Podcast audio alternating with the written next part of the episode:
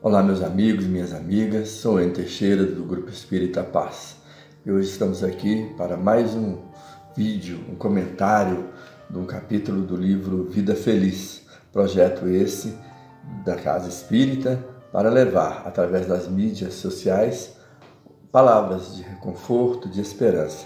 O livro Psicografia de Divaldo Pereira Franco, pelo Espírito Jonas de Ângeles.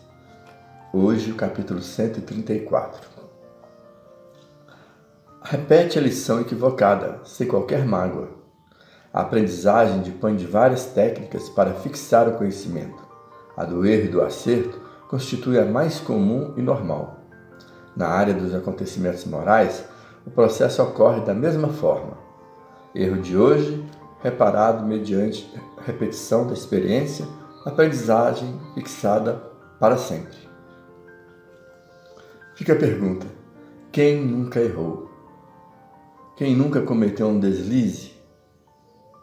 As pessoas erram por ignorância, por desconhecimento de como fazer ou por não perceber claramente os objetivos, não ter um foco, não planejar, ou seja, desconhecimento, ignorância. No livro O Evangelho segundo o Espiritismo, o Espírito, o Espírito da Verdade diz: há mais ignorância do que maldade no coração humano. Sim. Perguntado, Chico Xavier respondeu a respeito de alguns prisioneiros numa penitenciária de máxima segurança e prisioneiros que estavam isolados, tinham cometido crimes bem complexos, e ele respondeu: se soubessem que fosse se soubessem que eram imortais, não teriam feito o que fizeram. Ou seja, se nós tivéssemos conhecimento da nossa realidade espiritual, se tivéssemos conhecimento que somos imortais, não cometeríamos tantos erros. Iríamos reavaliar, pensar melhor, pesar, ponderar antes de qualquer atitude. Mas se a gente ainda não consegue fazer isso, é sinal que a gente ainda é ignorante, ainda não conhece a plenitude da vida. Repete a lição equivocada, sem qualquer mágoa, diz Joana de Ângeles. Não vamos guardar mágoa, ficar nos lamentando, nos condenando pelo fato de termos errado. Como diz a música, levanta, sacode a poeira e dá a volta por cima. Chico Xavier brincava que essa era a música do cristão, do cristão verdadeiro. Levanta, sacode a poeira e dá a volta por cima. Ou seja, não vamos nos prender nos erros, na tristeza de ter errado, como se nós, unicamente nós, tivéssemos a obrigação de sempre acertar. Hamed, ele diz: faça o seu melhor. Faça o seu melhor.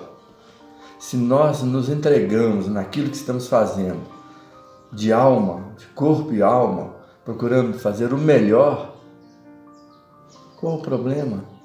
Esse é o meu melhor. Hoje eu consigo fazer isso. Amanhã conseguirei fazer melhor. Depois de amanhã, melhor ainda. Na próxima existência, melhor ainda. Mas por enquanto, esse é o meu melhor. Eu tenho que ser sincero comigo mesmo. Não procurar agradar um ou outro, mas ser sincero comigo. Ser sincero comigo mesmo. Eu estou fazendo melhor? Esse é o melhor que eu posso fazer? Estou entregando isso de corpo e alma, com todo o meu entendimento, com todo o meu amor, com todo o meu conhecimento? Então devo ficar tranquilo. Estou fazendo o meu melhor, é o que eu dou conta. E quem procura sempre fazer o melhor, vai sempre fazer melhor. Erro de hoje, reparado mediante a repetição da experiência, aprendizagem fixada para sempre. E assim vamos nos tornando espíritos mais puros, espíritos mais bondosos, espíritos mais envolvidos com a causa do bem e do amor. Que a paz de Deus e de Jesus permaneça com todos nós e que possamos nos encontrar mais vezes aqui pelas redes sociais.